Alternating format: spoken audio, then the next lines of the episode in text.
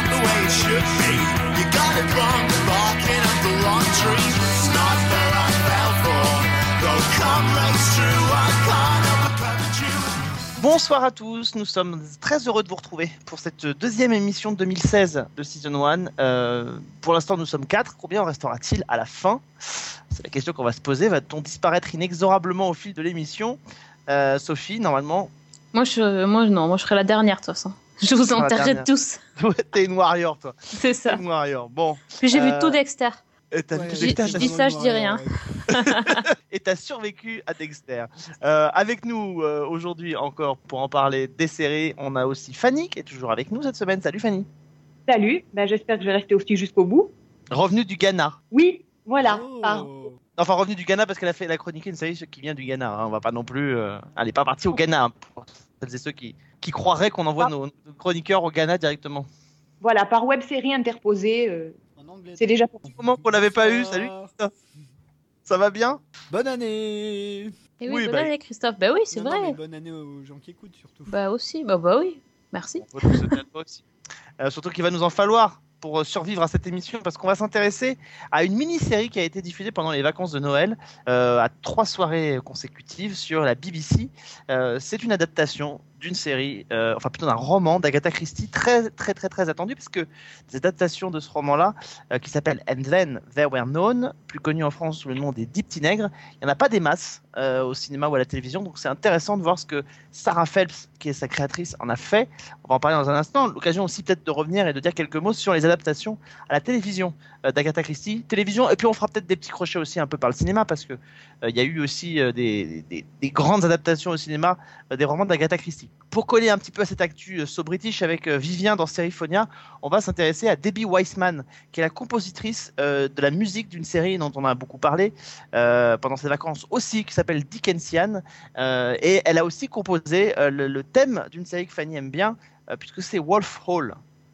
Euh, et on va donc en parler tout à l'heure avec Vivien. Et puis on terminera l'émission comme on le fait d'habitude, euh, en revenant sur ce qu'on a vu ces derniers temps. Avant d'aborder Agatha Christie dans les séries, Sophie, on revient à cette mini-série événement diffusée donc sur la B B C. Sarah Phelps aux commandes, euh, qui avait signé aussi une, une autre mini-série qui s'appelle The Casual Vacancy, qui est adaptée du dernier roman de J K Rowling. Euh, elle avait aussi bossé, je crois, sur EastEnders, hein, qui est un, un des grands soaps britanniques. Euh, alors pour celles et ceux qui n'auraient pas lu Les Dix Petits Nègres, ça parle de quoi uh, And Then There Were None?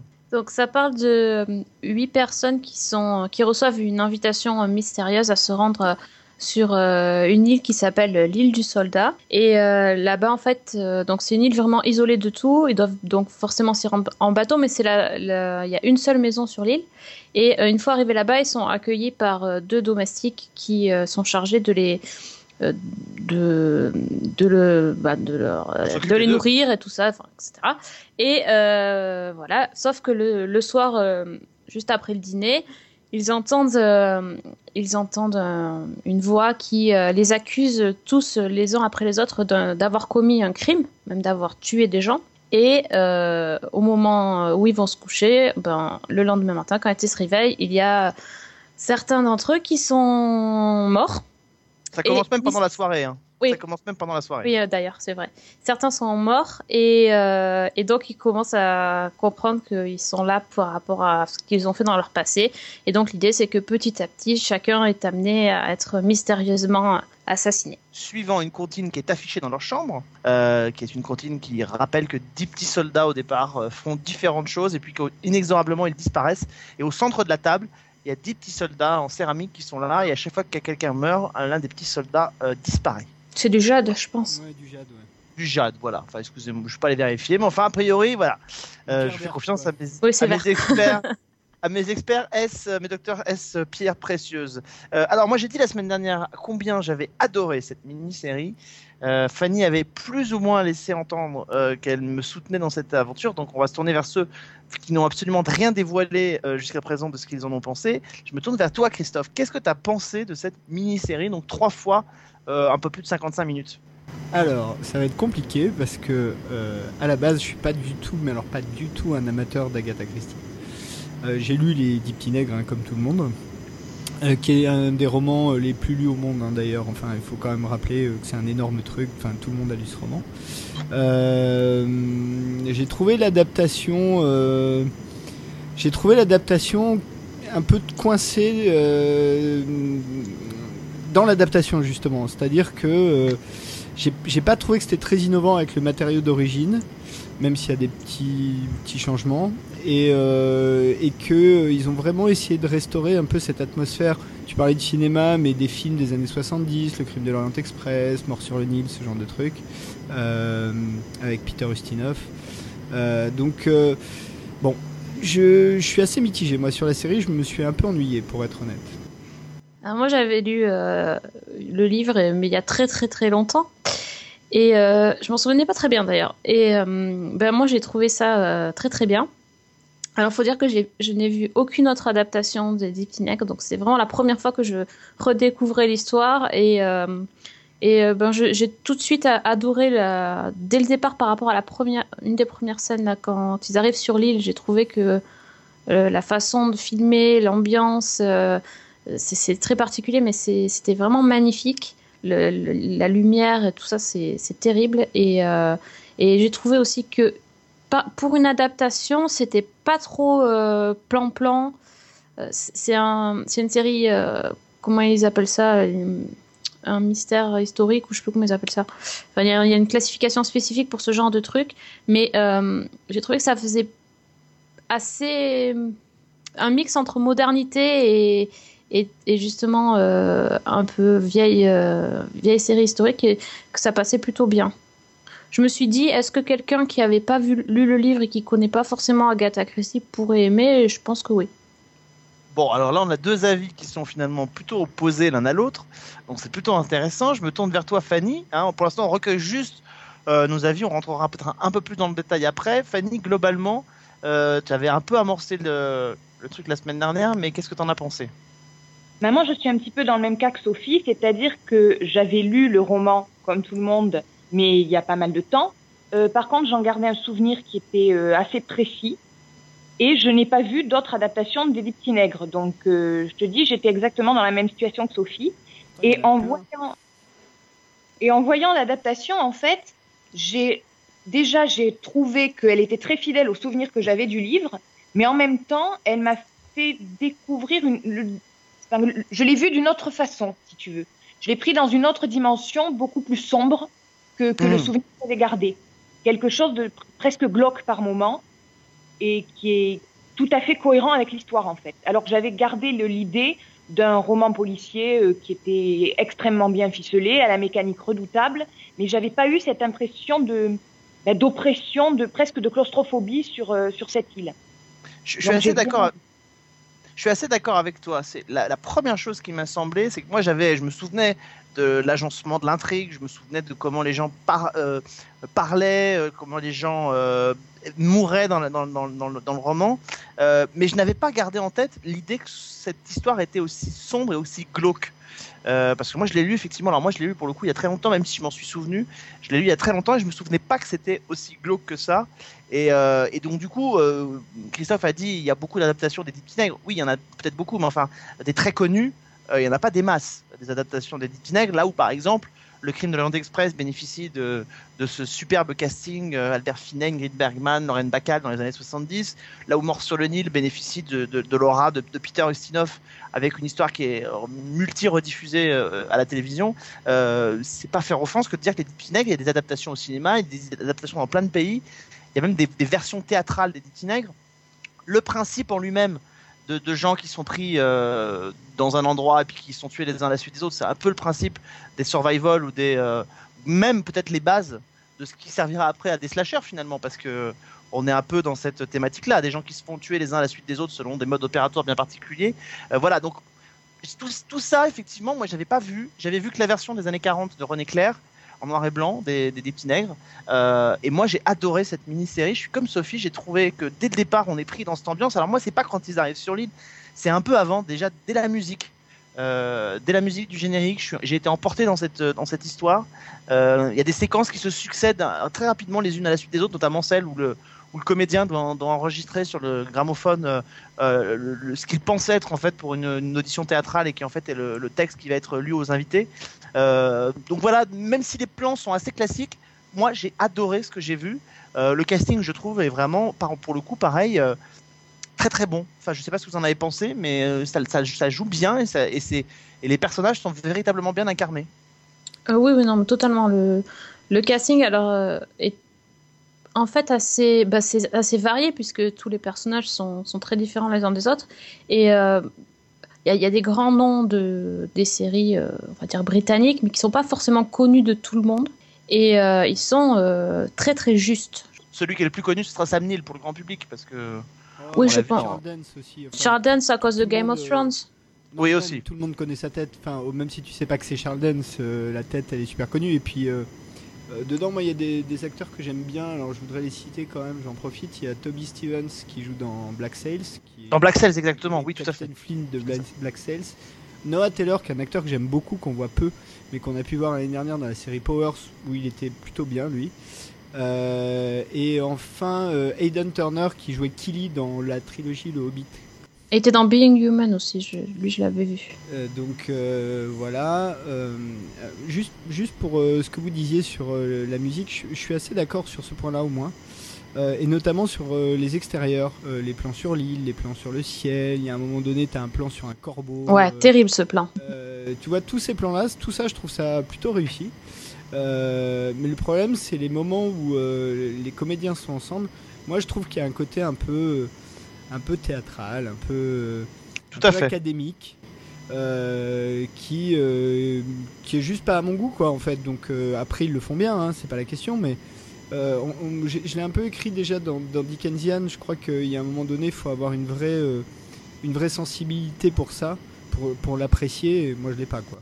Je, je pense que c'est peut-être dû aussi au fait que quand on lit ou quand on regarde une adaptation d'Agatha Christie, généralement, on n'y va pas pour les personnages. Euh, ils sont importants, bien sûr, mais Agatha Christie, c'est surtout une mécanique, c'est surtout une intrigue, une, un, un très, truc. Très juste que tu... Donc, du coup. Je pense que c'est peut-être pour ça aussi qu'il y a ce côté très théâtral. Mais je peux me tromper, hein. C'est... Non, si tu non, veux, ça, c'est, un petit... c'est un petit peu comme Columbo. Tu vas pas voir Columbo pour les... Tu vas voir pour les acteurs, évidemment, parce que généralement, c'est quand même des noms euh, connus. Mais c'est pour savoir comment le mec a tué et comment Columbo va le coincer. Bon, ben là, c'est la même chose à l'envers. D'ailleurs, pour, pour préciser, hein, il y a une version théâtrale euh, du roman euh, adaptée euh, par Agatha Christie, ou en tout cas, elle y a participé, je ne sais plus exactement. Euh, mmh. officielle, hein, donc qui existe, euh, qui date de la même année que la sortie du roman, euh, dix-neuf cent trente-neuf, euh, et, euh, et du coup je suppose qu'ils se sont inspirés en partie de cette adaptation plus humanisée, parce que comme Fanny dit très justement, euh, dans les, les, les romans de Christie et plus généralement dans, dans le roman à mystère entre guillemets, euh, c'est vrai que ce qu'on met en place c'est surtout une, mé- une mécanique plus que des personnages. À ceci près que la mécanique Euh, de, de, des Dix Petits Nègres tranche là pour le coup euh, assez radicalement avec la mécanique qui est d'habitude euh, mise dans les, dans les romans d'Agatha Christie, c'est-à-dire que euh, dans les romans d'Agatha Christie, euh, et d'ailleurs Sarah Phelps le dit très bien dans une interview, elle dit euh, ce qui change dra- drastiquement par rapport aux romans traditionnels d'Agatha Christie, c'est que quand on vient chez Agatha Christie, on sait qu'on est dans un endroit qui est à peu près confortable, c'est-à-dire qu'on sait qu'il y a un crime qui est commis mais qu'il y a un inspecteur de police, euh, enfin ou un détective ou quelqu'un qui va aller arrêter le criminel à la fin. Euh, la mécanique des Petits Nègres, sans dévoiler évidemment la fin, fait que justement il n'y a pas cette mécanique-là. Ouais. C'est-à-dire mmh. que c'est, c'est un le seul en fait. C'est, c'est le seul, seul bouquin qui, qui fonctionne. Euh, Je crois pas que ce soit le seul, mais effectivement... le, le seul autre roman que moi j'ai en tête d'Agatha Christie qui euh, est aussi sur cette mécanique-là, je pense que c'est le, l'ultime aventure d'Hercule Poirot qui s'appelle Poirot quitte la scène. Alors je ne révélerai pas ce qui se passe dans ce roman-là, mais euh, celles et ceux qui l'ont lu euh, sauront certainement, verront certainement de quoi je parle. Euh, la mécanique de cet épisode est Enfin de cette, oui, de cet épisode-là est totalement différent puisque euh, là aussi euh, on n'est pas véritablement dans une résolution classique euh, des romans d'Agatha Christie. Et d'ailleurs Sarah Phelps, elle rappelle que c'est pas inintéressant de voir que euh, Les Petits Nègres sort à cette époque-là en dix-neuf cent trente-neuf, donc à la veille de la Seconde Guerre mondiale, et que cette, euh, cette mécanique et cette atmosphère légèrement, voire très fortement pessimiste, euh, colle bien euh, à l'époque à laquelle le roman sort. Euh, on est dans une époque beaucoup plus peut-être sombre et beaucoup plus désespérée, et on se ressent cette désespérance dans, dans ce roman-là, c'est-à-dire que euh, ces, ces personnages, on, on les suit euh, du début jusqu'à la fin, notamment pour Vera Claythorne, qu'on accompagne depuis le début, c'est le personnage un peu euh, témoin, euh, et, euh, et c'est elle qu'on accompagne jusqu'à la fin. Et euh, le, d'abord le changement de cette personnalité, le changement de, de ce personnage-là jusqu'au bout, euh, est, je trouve, terriblement fort et terriblement dramatique. Mais c'est, c'est, de toute façon, c'est, un, c'est une histoire très psychologique, en fait. C'est, c'est pas qu'une histoire de meurtrier et de crime, c'est avant tout une histoire de culpabilité et de comment euh, ces gens-là qui ont tous commis un crime vont, euh, vont gérer le, le fait d'être accusés et comment ils vivent avec leur... Euh, Le rem... s'ils ont du remords ou pas, parce qu'en fait ils ont tous aussi une façon différente de gérer. Il y en a qui ont commis quelque... un crime mais qui s'en portent très très bien, alors que d'autres sont vraiment rongés par, le... par la culpabilité. Et du coup c'est sûr que un... une expérience aussi euh, psychologique et que ça, c'est... forcément ça rend l'histoire beaucoup plus sombre, et c'est... ce qui va très très bien aussi avec le, le lieu qui a été choisi, euh, qui est à la fois magnifique mais très sauvage et, euh... et... et une espèce de Le purgatoire. Ouais, ouais, c'est un peu ça, ouais, exactement. Et tout en sachant que personne ne pourra venir les aider. Donc c'est sûr que là, ça ajoute à la noirceur et à la, à la tension qu'il y a dans la, qu'il y a dans l'histoire. Ouais, mais tu vois, sur le, le registre des adaptations, euh, moi, je, j'avoue que j'aime bien quand le, le, le matériau de base est juste utilisé légèrement.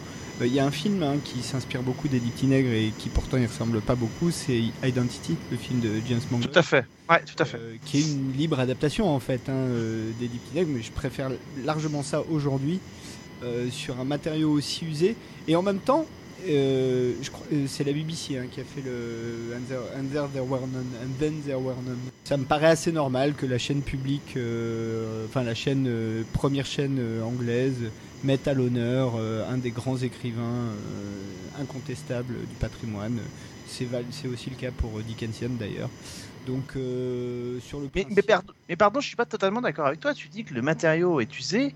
Euh, ce, ce roman-là d'Agatha Christie n'est pas usé. Non, non, il n'est pas si usé que ça par la rapport à d'autres. Non, la mécanique non, mais, le... mais même l'histoire, même l'histoire. Le, le, y a pas, encore une fois, je leur dis par rapport à ce que je disais tout à l'heure, mais euh, je crois pas que beaucoup de gens soient capables de, de dire qu'ils ont déjà vu euh, plusieurs adaptations des des des, des Dix Petits Nègres. Il euh, y en a pas eu beaucoup. Les gens qui les ont vus au théâtre, ils sont certainement pas nombreux. Ceux qui ont vu le, le, le film en noir et blanc de René Clair des années quarante euh, sont pas très nombreux non plus. Donc je crois pas que l'histoire soit usée. Ceux qui, ceux qui ont aimé Harper's Island sont pas nombreux non plus. c'est, c'est pas faux. Je, je crois pas que ce soit justement. Moi, je suis un peu comme toi. C'est-à-dire que je trouve que quand quelque chose a été rabattu battu, il faut à un moment donné essayer d'apporter une nouveauté et une espèce de fraîcheur. Dans le cas des Dix Petits Nègres, moi j'avais, enfin honnêtement, hein, je, j'avais entendu parler de cette histoire-là en rencontrant Sarah Phelps l'année dernière à Sérimania. C'est Fanny qui m'a remis ça au goût du jour en, en présentant le trailer sur les réseaux sociaux. Et moi j'avais juste, aujourd'hui, enfin très honnêtement, j'avais juste envie de voir matérialiser à l'écran un roman que j'ai lu quand j'étais gamin et que je n'avais encore jamais vu adapté. Par contre, je serais beaucoup plus, peut-être beaucoup plus exigeant euh, avec le, le, le futur projet de Kenneth Branagh qui doit adapter le Crime de l'Orient Express, parce que là, j'ai déjà en tête deux adaptations au minimum, euh, dont celle de la, de la série Hercule Poirot. Donc là, j'attends effectivement qu'on essaie de me surprendre. Mais pour celle-là, moi, j'attendais juste de voir une adaptation. Enfin, je ne sais pas ce que Fanny et Sophie en pensent, mais... Je crois aussi que dans les Dix Petits Nègres, il y a un côté, euh, comment dire, il y a quand même des, des images qui sont très fortes. On a quand même l'idée d'un Cluedo aussi, c'est-à-dire le, le général dans la bibliothèque euh, avec euh, le, la sœur qui perd. Sophie ? Oui, moi j'attendais aussi une adaptation euh, fidèle. Euh, je pense que j'aurais été euh, un peu déçue si ça n'avait pas ressemblé à ce que je me souvenais en fait. Et, et je trouve quand même qu'ils ont fait des efforts. Enfin, c'est, euh, c'est une adaptation, mais en même temps, euh, ils ont quand même mis un peu, entre guillemets, des gros mots. Tu vois, ils ont... Le, les réactions sont vachement plus soft dans le bouquin, en fait. Hein. Ils ont mis... Bon, après, il y, y a cette histoire... Alors, visiblement, ça, ça n'avait pas trop plu, mais il euh, y, y a ces, cette histoire de sexe aussi, entre deux personnages, oui. qui, euh, qui est pas dans le bouquin. Qui n'est pas dans le bouquin, qui n'était pas spécialement utile et qui n'apporte pas grand-chose. Euh, à, à part à faire euh, psych- bah, euh, psychoter les autres par rapport au rapprochement, tu vois. Oui, mais dans le roman, il n'y avait pas besoin de ça pour que chacun non. psychote, en fait. Donc, non. Euh... non, mais euh, je trouve que c'est bien aussi de donner un côté un peu charnel aussi. Euh, comme le disait très justement Fanny, euh, dans les romans de Christie, les personnages sont souvent... Enfin, il y a un côté très mécanique. Donc, euh, il faut trouver un moyen, quand tu fais autre chose que du roman, de, de, de redonner du, du charnel à ça. Et en ça, euh, la scène sert, rien que pour ça, ne serait-ce que pour ça. Encore une fois, pardon, juste pour résumer, hein, je dis pas que c'est, c'est, c'est, c'est pas bien, hein, c'est pas ce que j'ai dit, je dis juste que je suis pas le client, je crois. Oui, j'allais dire, moi, il y a aussi l'avant-dernière scène, sans rien dévoiler. Hein, oui, oui, mais je voulais qu'on en parle. On peut peut-être juste dire la scène de la plage. C'est celle-là, non ? Non. Ah, et... ah non, euh, ouais, d'accord. C'est la scène de la chaise. La chaîne, oui. Voilà. et qui est complètement euh, passé sous silence dans le roman, justement. Il y a une ellipse et on n'a pas cette, euh, cette scène qui est absolument, enfin euh, pour moi, qui a, qui a été très, très éprouvante. Non, donc, mais c'est, c'est, c'est, c'est intéressant parce qu'effectivement, pour reparler du roman, il euh, y a un, alors vous, vous prenez, elle, elle est disponible partout, vous prenez la comptine qui est ra- racontée euh, et vous regardez la dernière pour savoir à partir de quand il n'en reste qu'un et vous saurez comment le dernier personnage disparaît euh, et, euh, alors on ne vous dira évidemment pas lequel, mais dans, dans, le, dans le roman, le dernier personnage disparaît, point barre, et ensuite on a une ellipse. Et on, en fait, grosso modo, la personne, l'assassin en tout cas, qui aurait tué tout le monde, euh, rédige une lettre euh, qui doit être ou pas trouvée à terme. Euh, et en fait, nous, on découvre la lettre qu'il lit. Il n'y a pas de face-à-face entre... Euh, ah oui, d'accord, ok. Voilà, dans le roman, il n'y a pas ça. Ok. On découvre ça. Et là, par contre, il y a un face-à-face à la fin. Et c'est une scène qui est absolument terrible parce que ouais. à la fois, on assiste quand même à un personnage qui va disparaître lentement, très lentement. Et en plus, ce personnage qui a pas, qui a, qu'on a suivi quand même, qui est quand même notre, notre héros, notre héroïne, parce que je ne dirais pas lequel, qu'on a suivi depuis le début, qui nous, qui nous plaît ou qui ne nous plaît pas, et ce personnage-là, d'un seul coup, apparaît sous un, sous un jour qui est terrible, parce que euh, ce personnage apparaît de manière assez détestable quand même.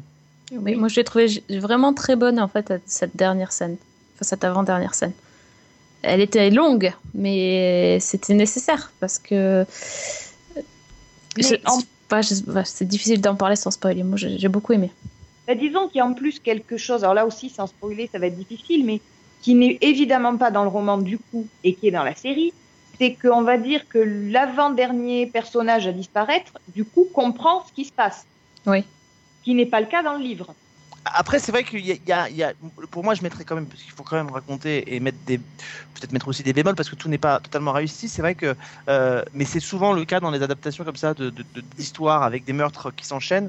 Euh, c'est que euh, on a favorisé et, et c'est très réussi en ça. Sophie l'a très bien souligné. On a beaucoup insisté sur l'exposition, c'est-à-dire la mise en situation du propos. C'est-à-dire que ça prend pratiquement tout le premier épisode qui nous amène inexorablement jusqu'à cette première, euh, jusqu'à cette première soirée.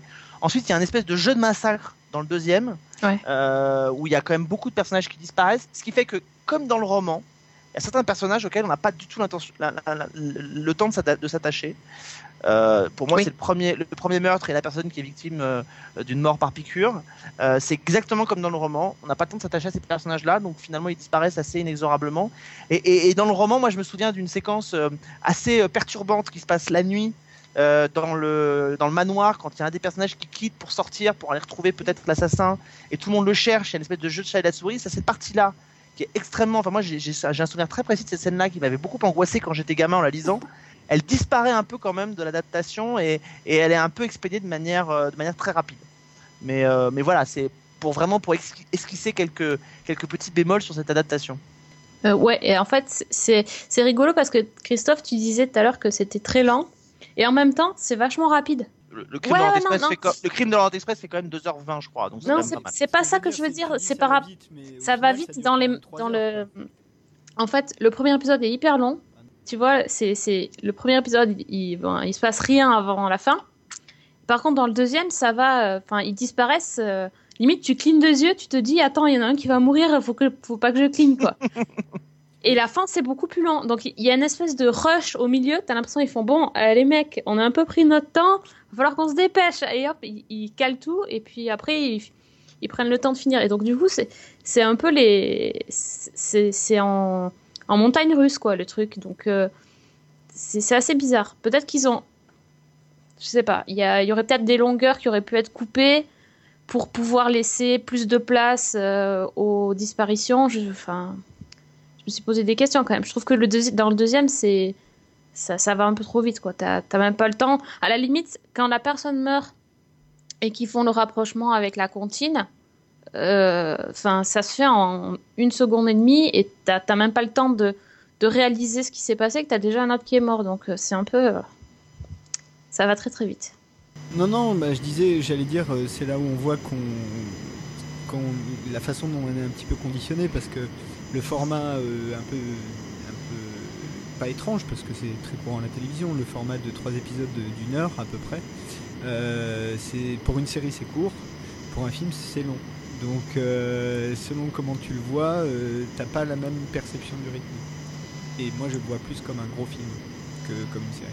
Ah totalement, non mais on est totalement d'accord que les, les, les trois épisodes peuvent être mis bout à bout, il n'y a aucun problème, ça reprend là où ça se termine, il euh, n'y a, a aucun problème là-dessus. J'ai juste un doute sur le... Alors je, là je me tourne vers Sophie et Fanny qui ont lu le roman, j'ai juste un doute en fait sur euh, l'identité, enfin pas sur l'identité mais sur le, le, les, les causes de la responsabilité du, de l'assassin, j'ai l'impression qu'elles sont un poil différentes et un poil plus sombres dans la mini-série qu'elles l'étaient dans le roman.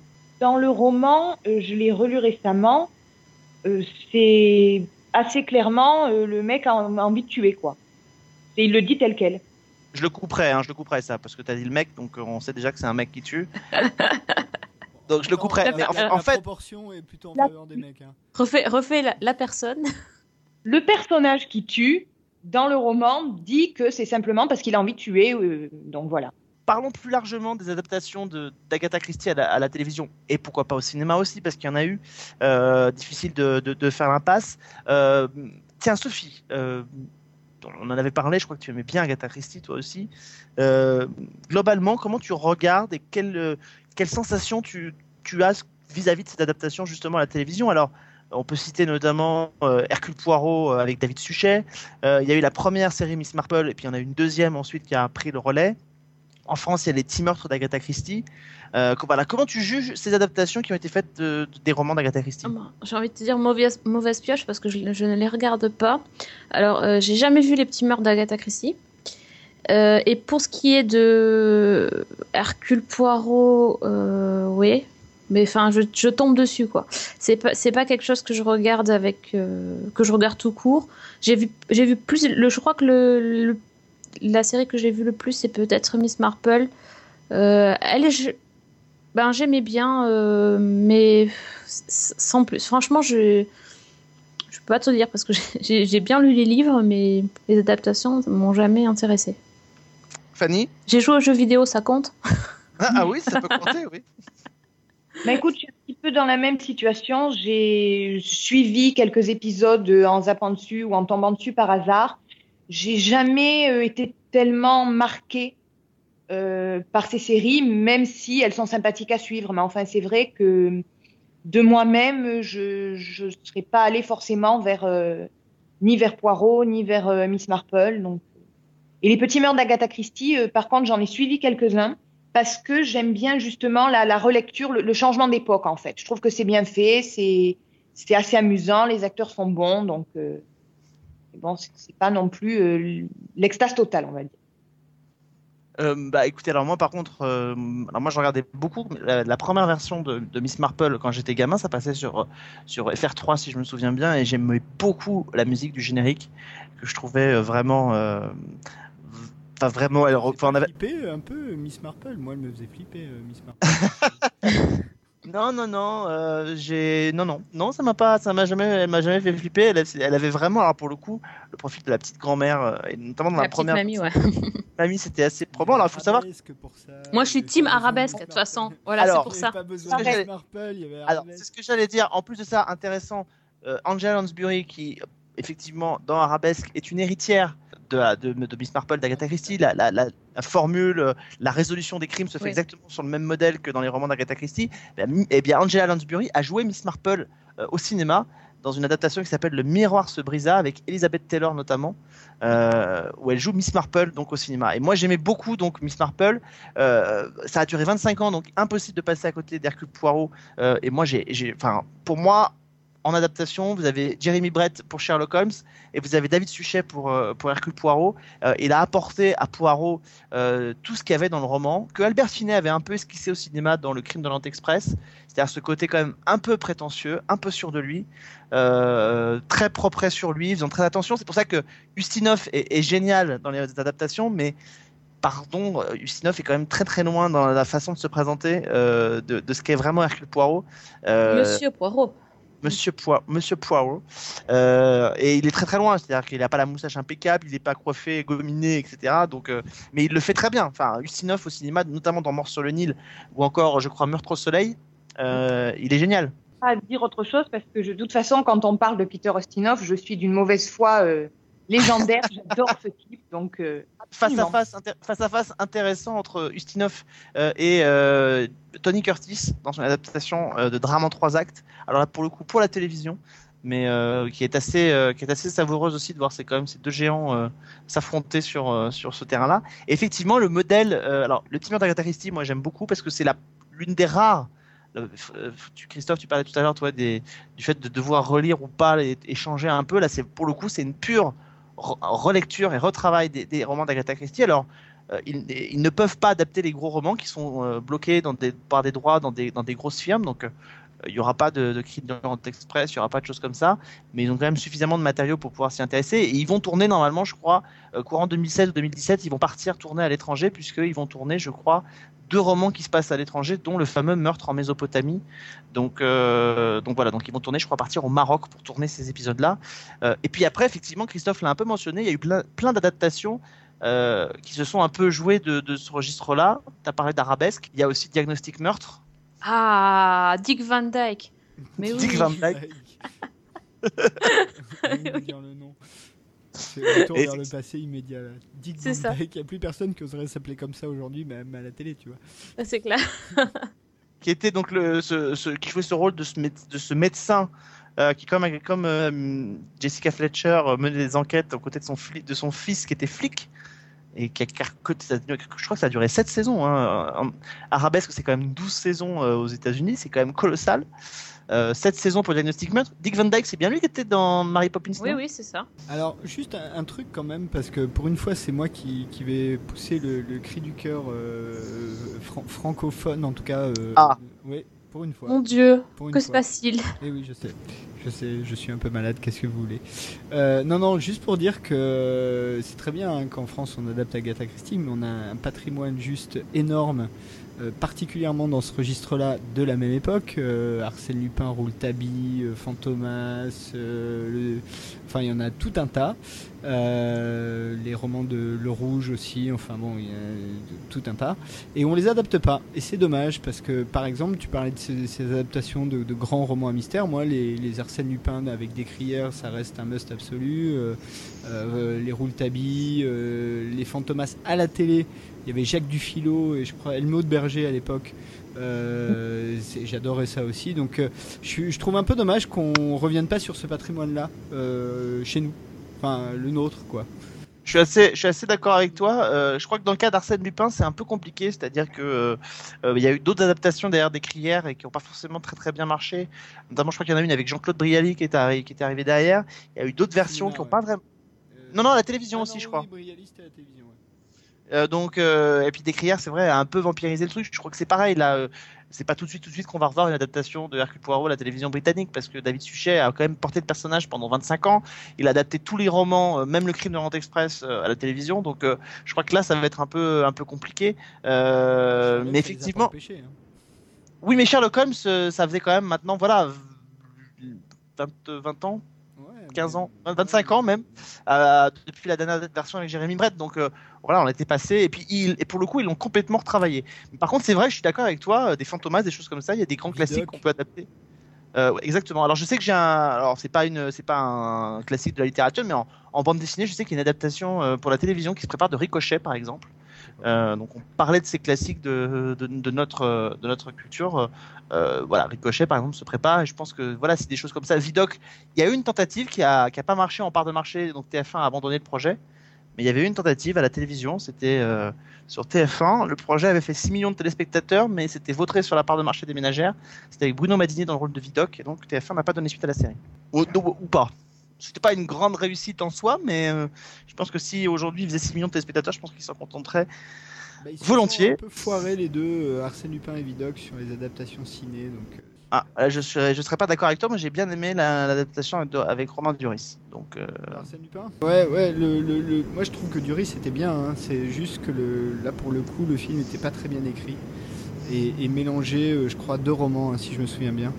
Euh, dont avec le, un personnage très important euh, dans l'histoire d'Arsène Lupin et du coup euh, c'est pour ça que le, le film euh, pour moi fonctionne pas du tout et d'ailleurs il a pas très bien marché. J'en profite puisqu'on était pour terminer cette partie sur Agatha Christie, j'en profite pour euh, juste faire un petit coucou à quelqu'un qui a été avec nous pendant très longtemps dans cette émission, c'est Pascal Mabille qui était un grand fanat, je sais pas si tu te souviens Sophie de de, de, de Hercule Poirot. De Poirot, ah bah oui, carrément.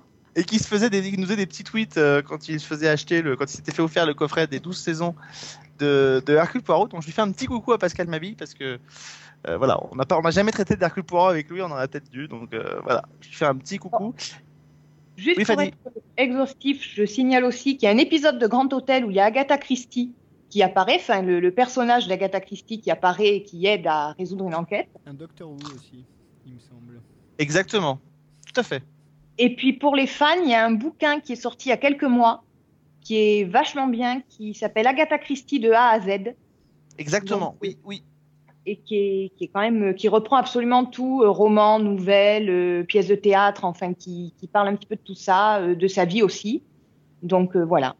Ouais, exactement, je l'ai, j'ai, j'ai, j'ai un peu parcouru ce bouquin-là et effectivement il était très bien. C'était euh, une sorte de dictionnaire, euh, alors pas exhaustif, mais enfin avec beaucoup beaucoup d'éléments sur, euh, sur Agatha Christie. Euh, et puis quand on parlait d'Hercule Poirot, il y a les, les mémoires de David Suchet dans le personnage d'Hercule Poirot. Vraiment, qui sont, euh, euh, qui sont vraiment passionnantes parce que il, le roman commence justement sur ces dernières séquences dans lesquelles il tourne euh, Poirot quitte la scène euh, et qui sont, euh, qui sont très émouvantes euh, à lire. Il raconte un peu comment il va quitter donc, ce, ce personnage. Et alors vraiment, euh, autant le Crime de l'Orient Express avec Albert Finney que les histoires d'Agatha Christie avec euh, David Suchet, je vous les conseille en V O. Euh, alors même si Roger Carrel euh, ou Philippe Dumas qui prêtaient leur voix, mais Roger Carrel pour la série d'Hercule Poirot euh, fait un travail formidable dans le rôle, c'est pas la question, mais vraiment en, v- en V O vous aurez l'avantage d'entendre David Suchet parler anglais mais avec ses petites sautes de phrases euh, en français et honnêtement le mélange des deux c'est vraiment savoureux au possible. On l'entendait aussi avec Albert Finney dans le De, dans, le, dans le Crime de l'Orient Express et ça c'est, euh, c'est vraiment très intéressant donc euh, j'espère que quand, il, quand Kenneth Branagh va caster le, le, celui qui va jouer Hercule Poirot déjà beaucoup, bonjour pour, euh, là pour le coup pour passer à côté de, de tous ces illustres euh, comédiens, j'espère qu'il va bien choisir le, le, le bon comédien pour, euh, pour, euh, pour qu'on retrouve ce, ce petit côté euh, très épicé qu'il y avait dans les, dans les romans et dans les adaptations qu'on a déjà vues au cinéma. Bon bah je crois qu'on a fait le tour euh, And Then There Were None. Il y aura au moins un spectateur et je vais te faire la transition, c'est Vivien qui va absolument voir tous les films de Kenneth Branagh. Oui exactement, bah justement on en parle de Kenneth Branagh dans ce, dans cette, dans ce Serifonia euh, consacré donc à une série qu'a mentionné Christophe qui s'appelle Dickensian puisqu'on va parler de Debbie Wiseman qui est la compositrice euh, du générique et de la musique de Dickensian, on va en parler avec lui et puis nous on revient juste après et on terminera cette émission, vous nous direz un petit peu ce que vous avez vu ces derniers temps.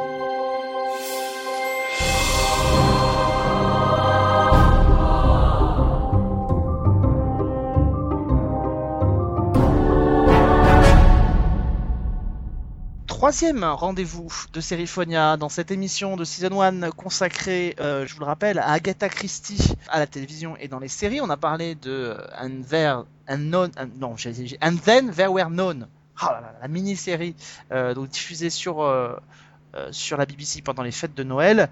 Euh, et on va continuer sur cette lancée en s'intéressant à une autre grande figure de la télévision, enfin plutôt de la littérature, Dickens, Charles Dickens, mais aussi de la télévision, parce qu'il y a eu quand même des adaptations euh, au, à la télévision qui ont été faites. Et pour m'accompagner, évidemment, un Serifonia, sans lui, ce ne serait pas un Serifonia. Salut Vivien Lejeune. Salut Alexandre Le Traîne. Merci pour l'intro. Bonjour à tous. Ça va très bien. Et toi ? Bah moi foi. Ça va super bien. Quand on se retrouve pour parler musique de musique de série, euh, ça va très très bien. Euh, d'autant que là on s'intéresse à une série alors qui euh, euh, a, a été diffusée pendant les fêtes de Noël qui s'appelle Dickensian euh, et c'est une dame qui signe euh, le, le, le, le générique de cette euh, de cette série qui s'appelle Debbie Wiseman qui est une compositrice euh, britannique. Euh, peut-être dire quelques mots avant de parler de la musique de cette série sur cette euh, dame ? Oui, alors d'autant plus que j'ai en fait pas du tout prévu de parler de la musique de Dickensian. Très bien. simplement, ça très bien. Voilà, sim- sim- simplement pour vous dire que le C D va sortir prochainement, mais qu'au moment enregistre, il est, il est pas encore, euh, il n'est pas encore disponible. Je pense qu'ils attendent simplement que toute la série soit ait été diffusée. C'est surtout un prétexte pour parler de Debbie Wiseman, qui est vraiment une, une, une dame que j'aime beaucoup, que j'avais eu l'occasion de de rencontrer à plusieurs reprises, justement du temps du magazine Cinéfonia, parce qu'elle a, elle a travaillé pour le cinéma, elle a signé trois, trois, trois films pour lesquels on pourrait la connaître un peu plus que pour d'autres. En quatre-vingt-dix-sept, elle a signé le film Oscar Wilde, qui était donc un espèce de, enfin pas un espèce d'ailleurs, totalement un biopic sur la vie d'Oscar Wilde, qui était interprété par Stephen Fry, et c'était, c'était vraiment très réussi. On lui doit aussi un, un petit film euh, beaucoup moins connu qui s'appelle Le Phare de l'Angoisse, euh, qui était sorti en quatre-vingt-dix-neuf. Et euh, elle a signé, alors là, je sais que le film n'est pas forcément apprécié de tous, mais c'est elle qui a signé la musique musique du film Arsène Lupin en deux mille quatre, ah oui, par exemple. Que j'adore, et la musique était géniale. Voilà, la musique était géniale. Moi, le film, j'ai pas passé un mauvais moment. Je trouvais que pour une production bien française, franchement, c'était c'était bien Pepsi. Euh, j'ai beaucoup aimé. Mais nos auditeurs la connaîtront, je pense, et, et surtout pardon, pour avoir signé l'intégralité. Et pardon, oui j'ai trouvé, alors autrement d'un doute, mais j'ai trouvé qu'il y avait euh, dans Dans, dans Arsène Lupin, dans la thématique d'Arsène Lupin, il y avait des sonorités qui étaient assez proches euh, de, alors, de, de, de la version cinéma de Sherlock Holmes. Est-ce que c'est moi ? Absolument. On est d'accord ? Non, c'est pas, c'est pas toi. Et il y a même une preuve pour ça. Par exemple, si tu nous passais là maintenant, comme par magie, le générique de Dickensian, je suis sûr qu'on les retrouverait, ces sonorités.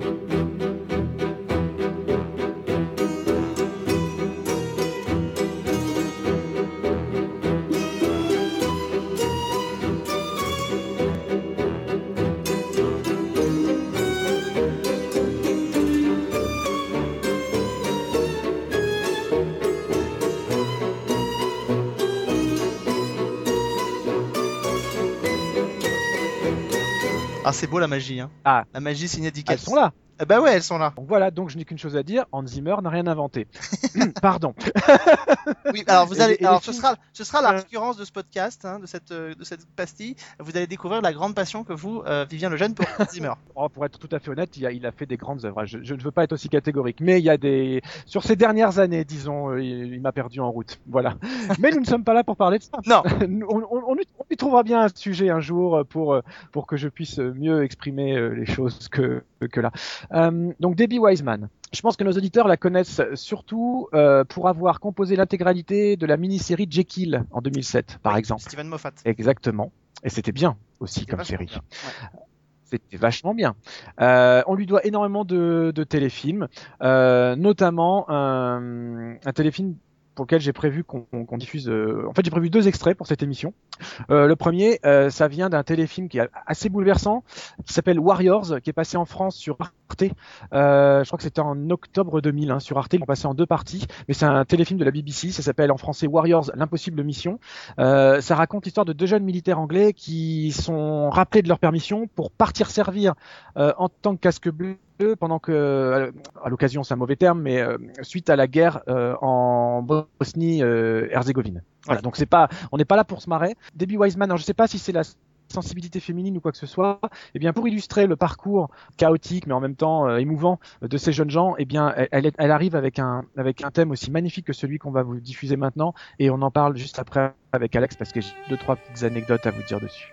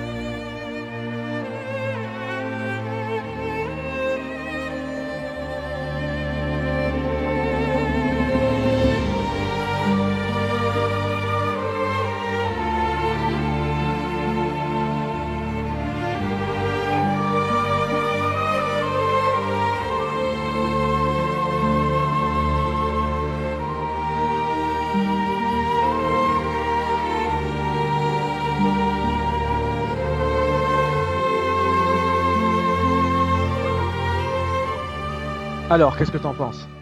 Bah moi je suis euh, alors évidemment je parmi les, les les reproches que tu faisais à Hans Zimmer, c'est le, le côté un peu boucle. C'est ce que tu disais l'autre jour en parlant de And Then There Were None.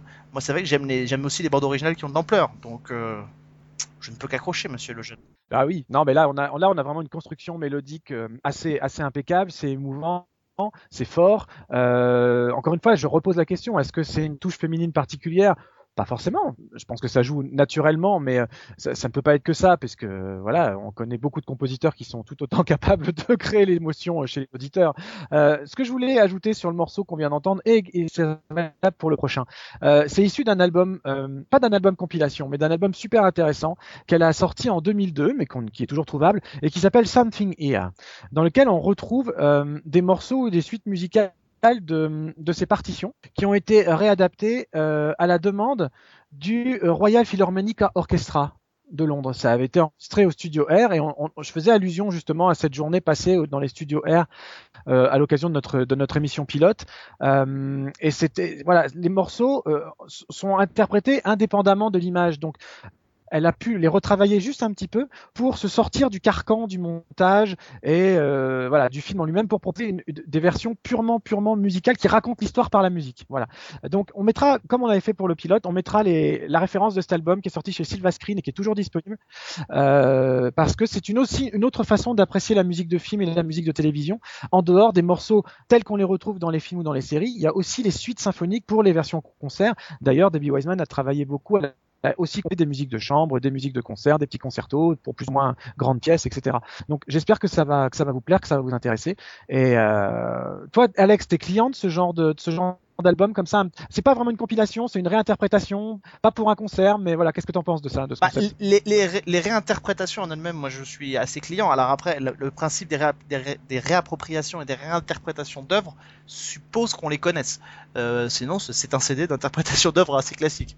Donc moi, je suis client à partir du moment où je connais les grands thèmes, parce que je trouve que c'est génial de les réentendre, et notamment de les entendre dans des conditions qui sont pas celles des studios, qui sont plutôt des des des, des, des oui des réinterprétations proches du, enfin proches voire carrément du live.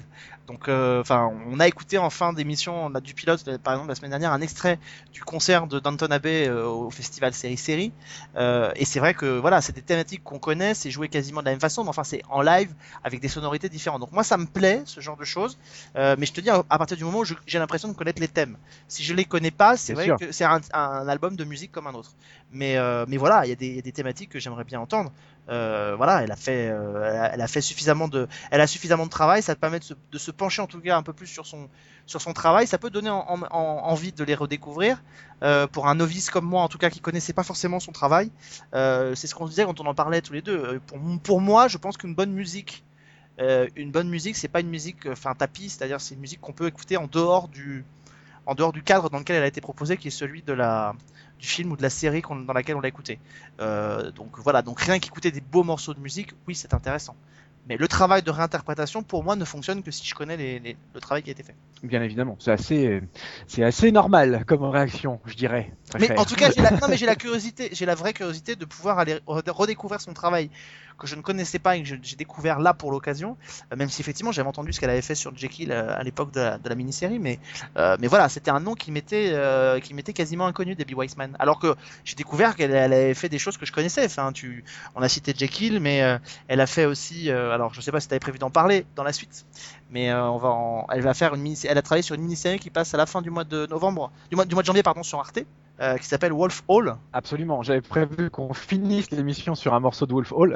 Bah voilà, non mais on va évidemment finira, euh, finira bah cette oui. pastille avec ça, mais enfin voilà, la mini-série donc sur euh, Cromwell euh, avec Damian Lewis dans le rôle de Henri huit euh, et qui passe les dix-huit et vingt-cinq janvier prochains sur Arte, et auquel d'ailleurs Fanny a consacré un gros dossier sur euh, sur site un point fr. Et c'était encore la B B C, si je ne dis pas de bêtises. Et c'était encore la B B C, et je crois qu'elle a travaillé aussi euh, sur oui. euh, une musique d'un d'un programme de l'après-midi sur la B B C qui s'appelle The Coroner. Absolument. Tu vois, absolument. Je... Non mais je peux pas. Et... Eh, c'est bien, non, non, mais c'est bien, Monsieur Boss, Monsieur Boss. Donc si tu as parcouru euh, toute sa filmo, euh, sério, euh, discographie, eh bien tu as peut-être remarqué qu'elle a fait un téléfilm que je trouve super intéressant et qui s'appelle Anne Christian Andersen, My Life as a Fairy Tale. Alors pourquoi je trouve ça vachement intéressant? Parce que d'abord les contes d'Andersen. Bah, c'est mythique, hein, ouais. Pour qui s'intéresse au fantastique comme moi. Euh, j'aime bien les biopics aussi. Alors, l'idéal, c'est quand euh, quelqu'un, euh, en l'occurrence euh, un réalisateur qui s'appelle Philippe Saville, euh, se lance dans ce qu'on appelle une semi-biographie. C'est-à-dire qu'à la fois, il raconte la vie d'Anderson tout en mélangeant des morceaux de... de, de, de contes de fées. Voilà, donc ça donne ce téléfilm qui est très très beau, Hans Christian Andersen, My Life as a Fairy Tale. Et euh, Debbie Wiseman, eh ben, elle propose ce, ce, la musique qu'on va écouter maintenant, et qui est là encore un extrait de l'album Something Here.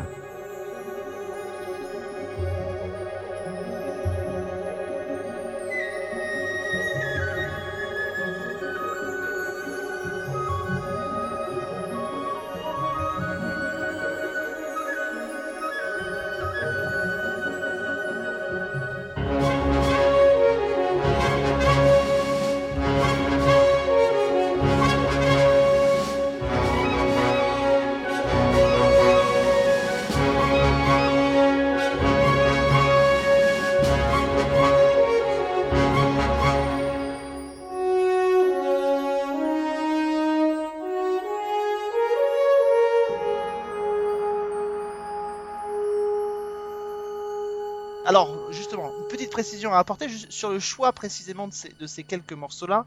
Euh, en quoi sont-ils finalement assez représentatifs, euh, peut-être du travail de Debbie Wiseman et de ce qui te plaît chez elle? En fait, je les ai, je les ai choisis euh, respectivement. Alors, d'abord parce que Dickensian euh, s'inscrit justement dans ce qu'on a dit, c'est-à-dire dans une tradition typique euh, des œuvres euh, d'influence victorienne. Voilà, avec l'utilisation du clavecin, enfin tout ce, tout ce qu'on a pu euh, énumérer.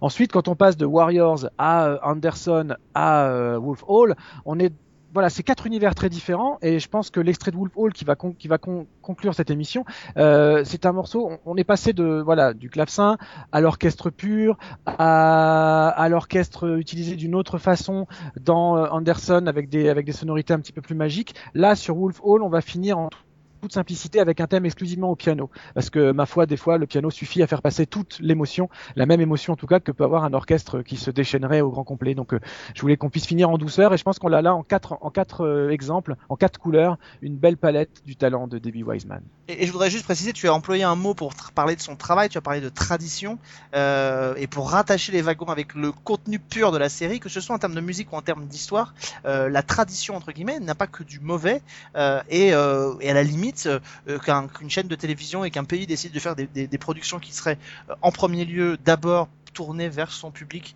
et vers euh, un public qui connaît donc euh, cette, euh, cette, euh, ces histoires, qui connaît ces personnages, qui connaît cette tradition-là, qu'elle soit historienne, historienne qu'elle soit, qu'elle soit en termes de narration, en termes de musique, euh, c'est bien aussi. Euh, ça permet de créer aussi une identité. Et euh, si peut-être que si euh, les productions de la B B C comme Dickensian ne s'étaient pas touchées, tournées à ce point vers la tradition, peut-être que justement, ce, elles n'auraient pas cette spécificité-là qui fait qu'on les reconnaît tout de suite. Oui, et puis on est en plein cœur de Noël, donc c'est exactement ce que les gens ont envie de voir. Je sais qu'en tout cas, moi, c'est exactement ce que j'ai envie de voir. Voilà, c'est les, c'est les pavés, c'est le brouillard, c'est les cochers, c'est les hautes formes et tout ce qui, tout ce qui s'ensuit. Et, et, cette, et, et accessoirement, euh, cette tradition, on la retrouve aussi euh, dans les épisodes de Noël de Doctor Who ou de Sherlock. Euh, sauf qu'effectivement, là, on connaît un peu plus les personnages, mais, euh, mais, mais voilà, on retrouve cette même tradition-là, et, et je trouve que c'est bien cette, cette sonorité-là qu'on la retrouve et qu'on, et qu'on puisse identifier. Voilà, qu'en entendant les œuvres de Debbie Wiseman, on sait qu'on est plutôt dans une, dans une culture britannique avec, avec ses traditions sans passer. Et, et, et, et tout ce poids-là qui arrive sur, sur les épaules, ce qui fait qu'on n'a pas l'impression d'avoir des morceaux que, qu'on a déjà entendus plein de fois et qui sont réutilisés à plus soif dans, dans, dans d'autres séries. Euh, pour terminer cette émission, juste avant d'écouter Wolf, Wolf Hall, je sais pas pourquoi je vais dire absolument Wolfman, euh, juste vous rappeler que euh, vous retrouverez à la fin du mois euh, les différentes émissions de Sériphonia. Donc vous aurez celle sur Albator, celle sur Debbie Wiseman, et les prochaines, les deux prochaines en fin de mois euh, pour un, une émission complète, euh, pour retrouver toutes ces émissions à la suite les unes des autres. Euh, donc ce sera sur season one dot f r et sur iTunes aussi. Euh, n'hésitez pas aussi à faire des suggestions euh, à Vivien pour, euh, bah, pour d'autres émissions, s'il y a des choses, des compositions que vous avez envie qu'on mette, qu'on mette en, en avant. Euh, je voudrais citer aussi Jérôme Marie, qui est l'auteur du générique d'ouverture euh, de cette chronique, donc Sériphonia. Et puis nous, on se retrouve la semaine prochaine. Avec un immense plaisir musical.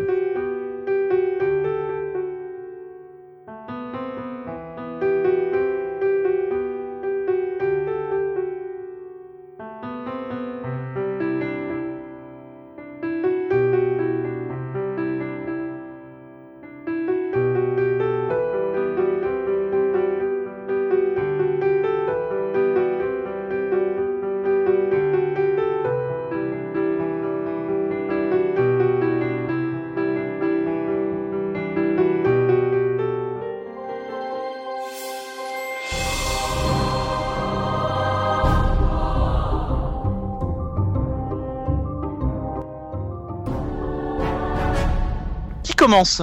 Qui a envie de parler de ce qu'il a vu? Qui a envie de commencer à nous dire ce qu'il a vu? Bah, tiens. Christophe.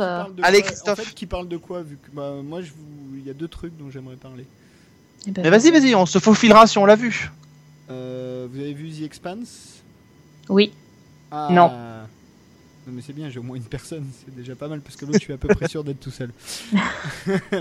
euh, alors The Expanse, The Expanse, c'est une série de science-fiction, c'est une adaptation, c'est aussi un peu pour ça que j'ai choisi. J'ai pris deux adaptations exprès, euh, puisqu'on était dans une soirée d'adaptation. Euh, donc adapté d'un roman de, de James S A. Corey, qui est en fait un, un nom de plume de deux écrivains. Et qui raconte en fait euh, parallèlement une enquête policière dans une station reculée du système solaire. Ça se passe dans le futur, le système solaire a été colonisé. Il y a en gros trois forces en présence, euh, la Terre, Mars et euh, ceux qui vivent au-delà de la ceinture d'astéroïdes. Il y a euh, un flic sur une base de la ceinture d'astéroïdes qui doit mener une, une enquête. Et d'un autre côté, il y a un vaisseau qui tombe sur une épave, ça déclenche une espèce de catastrophe. Il y a un type dans le vaisseau qui balance un message et le message fait une espèce de, d'étincelle qui, euh, a priori, va déclencher une espèce de, de révolution ou, ou de rébellion.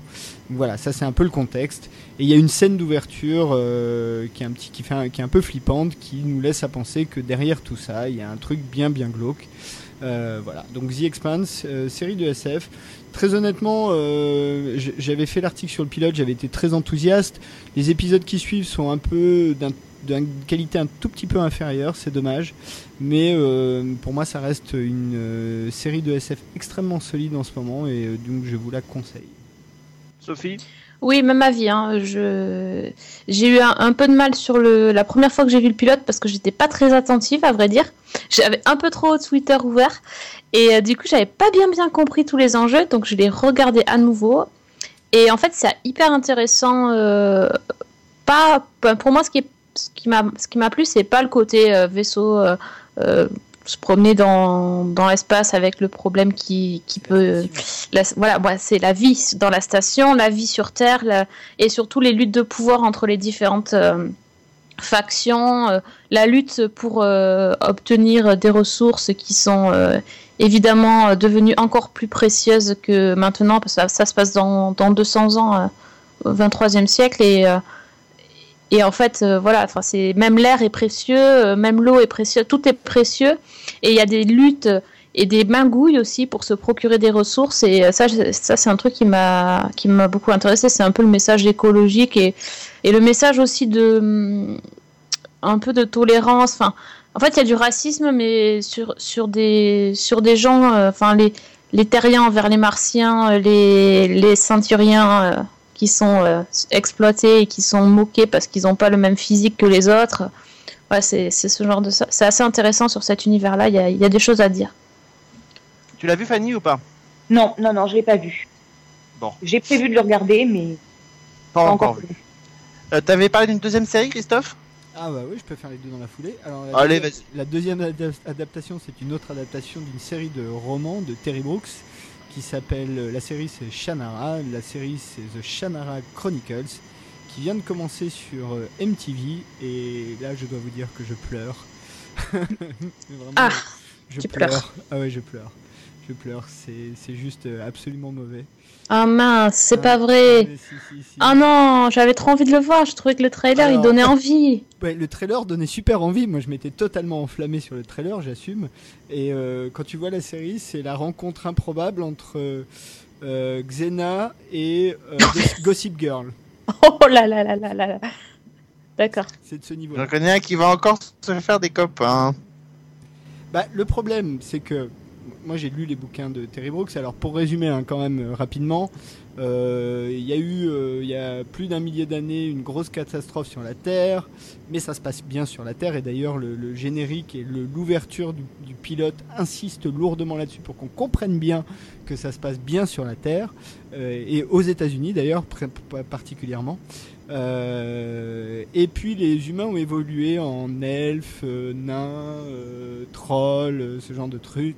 Le monde est devenu en gros un monde d'heroic fantasy Et euh, là, euh, le, le pilote euh, qui reprend l'intrigue d'un des romans euh, qui s'appelle « La pierre des elfes de Shannara », bah, raconte en fait euh, l'histoire de démons qui vont revenir euh, et qu'il y a des arbres à protéger, qu'il y a des pierres magiques. Et que, voilà. Donc euh, voilà, et c'est juste euh, super mal fait. Euh, euh, pour, pour te donner une idée, à un moment donné, dans le pilote... T'as, t'as une musique super épique, mais tu vois, genre euh, la, la, la bataille, euh, la bataille des, des trois armées dans le Hobbit ou un truc de ce niveau-là. Et en fait, ce que tu vois à l'image, c'est des gens qui courent, les yeux bandés et les mains attachées mmh. dans le dos. Et c'est tout. D'accord. Et c'est tout. Et là-dessus, t'as une musique, mais t'as la, c'est la charge des Valkyries, quoi. Donc euh, voilà, tu, tu, ça donne une idée du truc. C'est, c'est vraiment raté. Bah on va se on va se confronter à ça. Hein, on va ah, être, euh... je suis dégoûtée là, franchement. Tu... Ah là là là là, mais ça avait l'air tellement bien. Puis pourtant, même je suis les clients, moi, hein. Je suis le bon client. Hein. Enfin, euh, Legend of the Seeker, je re-signe, tu vois. Moi, il y a pas de problème. Ouais. Oh là là, puis puis même dans l'abondance, t'as, t'as pas l'impression que ça fait cheap, quoi. Eh ben... ouais, ils ont ils ont bien fait l'abondance, quoi. Eh ben si. si, eh si ben d'accord. Si. Ok, bon. Eh bien si. Avec... Bah, attends, si ça se trouve, Sophie, tu vas adorer. Arrête. Ouais, enfin, ah bah, vu si ce qu'il me dit, voir, ça m'étonnerait. Euh, si tu veux voir euh, euh, un bal des elfes euh, designé euh, par les derniers designers à la mode avec euh, des nanas toutes sublimes et des métrosexuels partout, euh, c'est parti. Mmh. Le seul truc fun, c'est que il euh, y a merde, comment s'appelle cet acteur ? Ah, ça y est, faut que je regarde. Le, le truc fun, je dis ça juste pour les, les vrais, euh, les vrais amateurs. Euh, l'acteur qui jouait Gimli, ah, là, là, là, là. Ah, John Rhys Davies, ah oui. qui là joue, euh, qui donc jouait un nain dans le, le Seigneur des Anneaux, là joue le roi des elfes. Donc c'est assez amusant puisque dans, dans les histoires un peu médiévales fantastiques comme ça, généralement les nains et les elfes ils aiment pas trop, donc euh, c'est amusant. Voilà. Et qui joue le professeur Arturo dans Sliders. Aussi. Exactement. Fanny, tu l'as pas vu toi encore, j'imagine. Non, non, non, mais ça donne pas très envie, j'avoue que. Mais on va y aller quand même, on va quand même se, on va quand même se regarder le pilote. Bah tiens, Fanny, garde la parole. Qu'est-ce que t'as vu ? Bah écoute, on va continuer dans les adaptations euh, de romans. Que j'ai vu le premier épisode de War and Peace, Guerre et Paix, sur euh, la B B C. Ouais. Donc, adaptation de Tolstoï. Je vais peut-être pas essayer de résumer le bouquin là, moins qu'on est trois heures devant nous, donc euh, on c'est va dire c'est, que c'est un annuaire en fait, hein, Guerre et Paix, donc. Euh... Euh... Je vais me contenter de dire que ça se passe durant les guerres napoléoniennes en Russie et qu'on suit en fait les destinées de plusieurs familles d'aristocrates. Donc entre les jeux de pouvoir, les histoires d'argent, histoires de famille, euh, trahison et amour.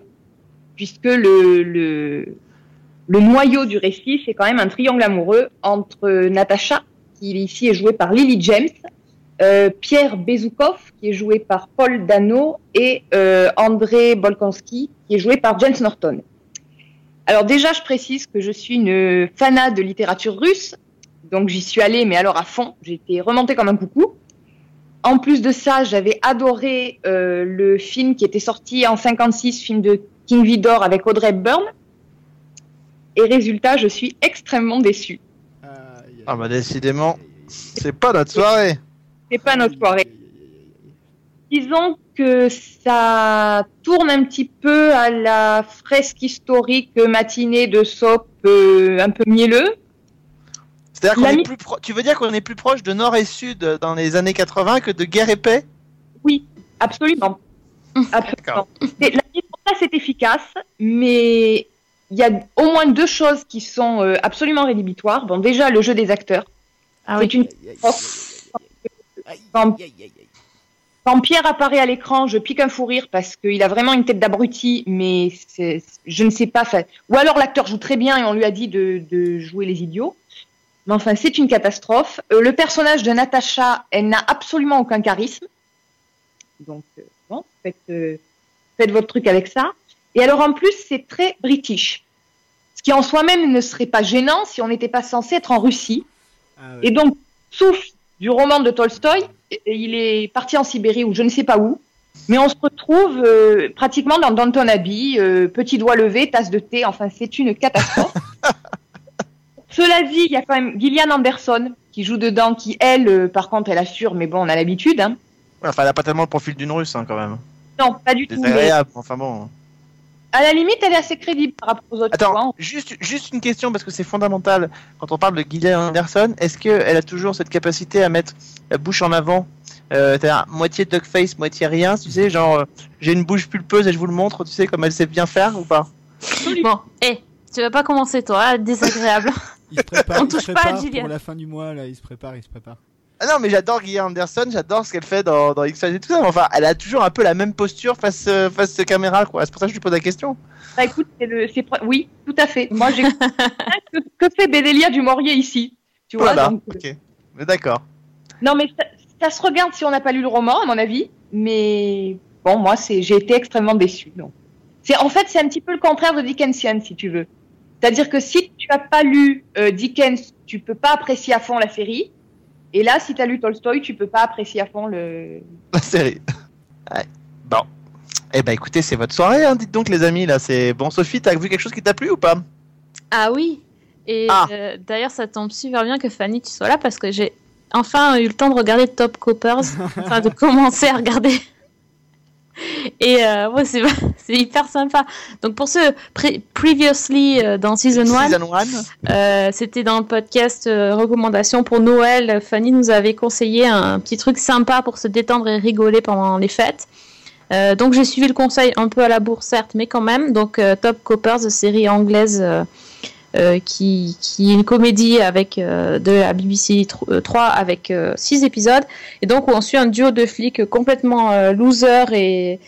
et loser, c'est Dumb et Dumber quoi en gros, mais euh, qui qui font voilà et ça se passe dans un c'est une espèce de parodie de de série policière des années quatre-vingts soixante-dix quatre-vingts euh, avec des des des des ralentis à un générique euh, qui est fait euh, qui imite euh, celui de Dallas euh, qui est très marrant et et enfin, plein de plein c'est d'aberrations. Regardez là en fait. Comment? Essaye de me convaincre de regarder. C'est ça, c'est ça, ça, c'est très drôle. Et donc, par exemple, dans le premier épisode, ils essayent d'arrêter un, un trafiquant euh, de drogue qui vend euh, des glaces dans, dans les petites, euh, dans les petits trucs qu'il y a, qu'il y a en Angleterre là, les, les petits, les petits camions de glace. Et euh, voilà, et tu, tu le vois, le gars, il vend sa, il vend sa drogue, et puis les, les gens font la queue et il leur dit euh, une glace ou de la drogue. Le mec, il fait de la drogue, ok. Puis après, il y a des petites filles qui viennent et font une glace ou de la drogue. Euh, une glace, c'est très con, mais voilà. C'est, c'est ce genre d'humour bête, mais euh, ça m'a fait bien rigoler. Et puis c'est, euh, c'est, c'est, si on a vu, enfin je sais pas, mais si on a vu plein de séries policières des années quatre-vingts, genre Starsky et Hutch, tout, tout ce genre de séries, on, on reconnaît plein de choses là-dedans, et, et c'est très très drôle. Notamment le boss qui hurle tout le temps, euh, qui leur dit ramenez les fesses dans le bureau, enfin comme dans les vrais quoi. Donc euh, ouais, j'ai bien rigolé. Merci Fanny. Bah, je t'en prie. C'était cadeau, c'était cadeau. Bon, on a vu quelqu'un en moins qui est content de ce qu'elle a vu, c'est bien. C'est ça. Ça fait du bien. Ça fait du bien. Quelque chose d'autre à ajouter, les amis, non, ou non, pas? Il y avait... Oui, ouais, il y avait The Expanse. Il y avait The Expanse. Euh, moi, je vous conseillerais une, une petite, alors une mini-série qui est déjà passée, mais vous allez pouvoir vous, vous rattraper. Alors, c'est alors typiquement ce genre de programme, c'est où vous allez adorer, où vous allez détester, parce que c'est, il y a une proposition qui a été faite. Euh, c'est une série qui vient d'être passée, euh, qui vient d'être diffusée sur Arte, et qui s'appelle En Immersion, euh, qui est signée Philippe Haïm. Euh, Philippe Haïm, il avait signé euh, euh, la moitié de la saison deux de Braco pour Canal+. Il avait signé un film au cinéma qui s'appelait Secret Défense. Euh, et Philippe Haïm a proposé une mini-série alors qu'il a écrit, réalisé, euh, il a signé les, les scénarios, les dialogues, et il a signé la musique de la série. Donc il a tout fait, le garçon, sur cette, euh, sur cette série. Et il a même un petit rôle dedans. Euh, l'histoire, elle est assez simple. Euh, c'est un flic qui découvre qu'il a une, une maladie qui le condamne euh, à six mois euh, et qui va décider un jour d'infiltrer un, un, un réseau de trafiquants de drogue en découvrant que sa fille est, est complètement camée, et décide d'infiltrer un réseau de trafiquants de drogue qui prévoit de mettre en, en circulation une drogue extrêmement puissante sur le marché via les cigarettes électroniques. Et, euh, et donc il va infiltrer ce, ce, ce réseau pour essayer de le faire tomber. Euh, la particularité, c'est que, euh, alors évidemment, ce type est donc condamné. Euh, la particularité de la série, c'est que le type, par sa maladie, on lui annonce qu'il va avoir donc des hallucinations, euh, parce qu'il c'est une maladie du cerveau, dégénératrice du cerveau, et donc ces, ces, ces hallucinations sont matérialisées de manière onirique euh, à l'image. Euh, on lui explique grosso modo que sa maladie, ça équivaut à ce qu'il se noie dans lui-même, et donc il y a toute une métaphore de, de, de, d'image comme ça dans lequel il va, il va, euh, dans lequel il va plonger, et on voit tout ça à l'écran, donc ça donne quelque chose d'assez euh, métaphorique. Et surtout, la vraie proposition, c'est que la série est intégralement en noir et blanc. Donc trois épisodes de cinquante-deux minutes en noir et blanc euh, à la télévision, euh, qu'elle soit française ou étrangère. D'ailleurs, c'est pas courant. On sait que les gens sont un peu réfractaires euh, à cette euh, à cette euh, au noir et blanc aujourd'hui encore. Donc là, pour le coup, il y a une vraie proposition qui est faite.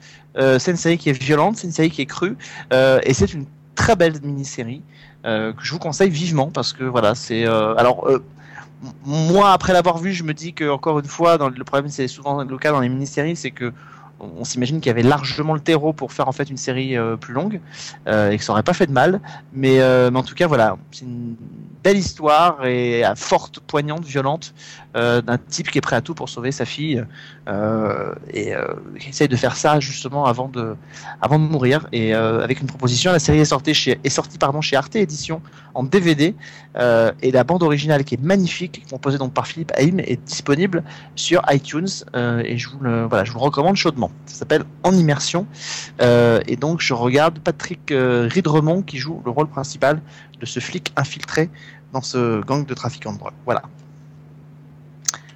Autre chose à ajouter ?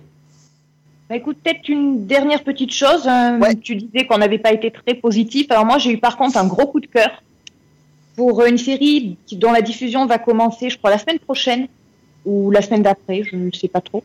Enfin, qui s'appelle Billions, ah, qui est diffusée Time, et j'ai complètement adoré le pilote. Et moi, j'ai, enfin, j'ai vraiment accroché. Donc, en gros, on suit euh, un procureur fédéral à New York qui est joué par euh, Paul Giamatti et qui va essayer de coincer un as de la finance euh, qui est en apparence, euh, qui est quelqu'un d'hyper populaire et euh, mécène, enfin, qui soutient les bonnes causes, qui s'appelle euh, donc euh, Kobe Axelrod et qui est joué par Damien Lewis. Ah ben voilà, c'est bon, j'adore, merci. Surnommé Axe. Surnommé Axe. Et donc, euh, bah, le, le pilote met en place justement le, le, les deux personnages, euh, l'affrontement qui, vers lequel on se dirige et qui va crescendo. C'est, donc, de toute façon, je ferai la chronique du pilote pour euh, season one point f r. Je pense qu'il sera même sorti quand euh, ce podcast sera diffusé. Donc, euh, mais vous pouvez y aller les yeux fermés. C'est, à mon avis, c'est potentiellement énorme cette série. Ça serait dommage avec Damien Lewis. Alors, je, je peux dire deux trois choses sur Billions parce que je l'ai vu aussi du coup. Euh, un, déjà dès la scène d'ouverture, tu comprends tout de suite dans quoi tu te trouves. Je sais pas si tu l'as en tête, Fanny, mais oui. Oui, voilà, dès la scène d'ouverture, hein, tout, tout de suite, on t'explique que bon, voilà le, le code moral de la série. Euh, donc tu sais que ça ne va pas être moral du tout. Il euh, y a euh, un très bel emballage, c'est vraiment bien foutu, euh, montage, euh, réalisation, musique, euh, lumière, enfin euh, c'est vraiment bien foutu. Giamatti et Lewis sont vraiment très très bien tous les deux, et moi j'ai quand même une nette préférence pour Paul Giamatti qui est vraiment un acteur euh, de génie. Euh, et, euh, et ce qui est intéressant effectivement, c'est que t'as d'un côté le mec qui est du côté de la loi mais qui est un mec infect en gros, et le mec super sympa mais on te laisse entendre que euh, il aurait peut-être fait des trucs pas clairs euh, il y a quelque temps, et ça, ça marche assez bien, et les deux acteurs euh, incarnent parfaitement bien euh, le duo autour duquel euh, tout le reste va s'orchestrer, euh, voilà. Donc euh, c'est, c'est vraiment euh, ça, ça m'a bien plu aussi euh, Billions. Avec en plus un personnage féminin entre les deux, donc qui est joué par euh, Maggie Siff, ah oui. Qui est l'épouse du procureur qui travaille pour euh, le personnage joué par Damien Lewis. Et je crois que c'est, là aussi, c'est un personnage qui, moi, m'intrigue énormément et j'ai hâte de voir ce qu'ils vont en faire dans les, les épisodes à venir. Il y a une très belle scène entre les deux, d'ailleurs, dans le pilote. Donc ça s'appelle Billions et on aura certainement l'occasion d'en reparler. On va surveiller comment ça se comporte et puis on, on en parlera peut-être courant février euh, dans Season one. Voilà, bah écoutez, en tout cas, euh, cette émission euh, s'achève. On se retrouve la semaine prochaine pour un nouveau numéro de Season one. Euh, il sera question de la façon dont bah, les documentaires et peut-être plus largement d'ailleurs la télévision s'inspire des séries pour créer des programmes, alors documentaires ou pas d'ailleurs, à l'occasion de la diffusion sur un Netflix d'un, une série documentaire qui fait parler beaucoup d'elle, mais qui s'appelle Making a Murderer, euh, et euh, dont on va beaucoup parler, donc euh, dont on s'est dit qu'il allait peut-être s'y, s'y intéresser. Ça fait penser un peu à The Staircase aussi, de cette série documentaire de Jean-Xavier de Lestrade qui essayait de suivre un, un médecin qui avait été accusé du meurtre de sa femme il y a dix ans. Il l'avait resuivi euh, dix ans plus tard pour euh, voir ce qu'il, ce qu'il devenait. Donc on va s'intéresser à ça, on va s'intéresser à la façon peut-être dont la télévision s'inspire euh, des codes des séries pour, pour avancer. Avec Vivien, dans Sériphonia, on s'intéressera au compositeur de la musique de H versus Evil Dead. Euh, voilà, ce sera, euh, ce sera la semaine prochaine, et puis on parlera évidemment de tout ce qu'on a vu euh, en matière de séries. Euh, et puis, euh, bien sûr, restez, euh, restez avec nous jusqu'à la fin du mois de janvier, vraiment, parce qu'on parlera évidemment d'X-Files euh, dans cette émission à l'occasion du retour de la série. On n'allait pas euh, empêcher Sophie d'en parler, euh, juste pour parler de la Duckface de Gillian Anderson, entre autres. Oh, c'est petit, c'est petit. C'est petit, non c'est gros justement, on la voit bien. Mais euh, non, on en parlera, promis, on va parler d'X-Files parce qu'évidemment on l'attend avec impatience. Euh, et d'ailleurs avec Vivien dans Salifonia, on parlera de Mark Snow. Je, je crois que la Fox aussi l'attend avec impatience. Ouais, c'est oui, c'est vrai que s'ils se, s'ils se vautrent, euh, ils, vont, ils vont pleurer toutes les larmes de leur corps. Euh, on va surveiller. Oh, po, po, po, po, po. C'est quoi, c'est six épisodes, enfin, c'est un tout petit run euh... Oui, oui, mais enfin bon, on sait que c'est un tout petit run hein, qui derrière euh, peut découler sur des trucs, euh, sur d'autres trucs. Enfin, pas peu, il n'y a que du Duchovny hein, qui a dit que si on lui proposait, il s'ignorait, c'est tout. Oui, bah c'est pas grave, on tuera Scully, enfin c'est pas, c'est pas dramatique en oh, arrête, arrête, arrête. Ah, je crois qu'elle peut faire ses quatre séries ou douze séries en même temps, tout va bien. Mais elle est contente, ouais. Bon, il y en a déjà une qui a été éliminée, comme ça elle est tranquille. Oui. Euh, bon, les amis, on se retrouve la semaine prochaine. Euh... Passez une très très bonne euh, une très très bonne semaine à l'écoute des séries. N'hésitez pas à nous dire si vous avez vu certaines des séries dont on vous a parlé ce, ce, dans cette émission. N'hésitez pas à nous le dire. Et puis bah Sophie, tu as le mot de la fin. Bah oui, bonne semaine, bonne série et à très vite pour X-Files. Le compte à rebours est lancé. Exactement. La vérité est dans Suzanne Webb.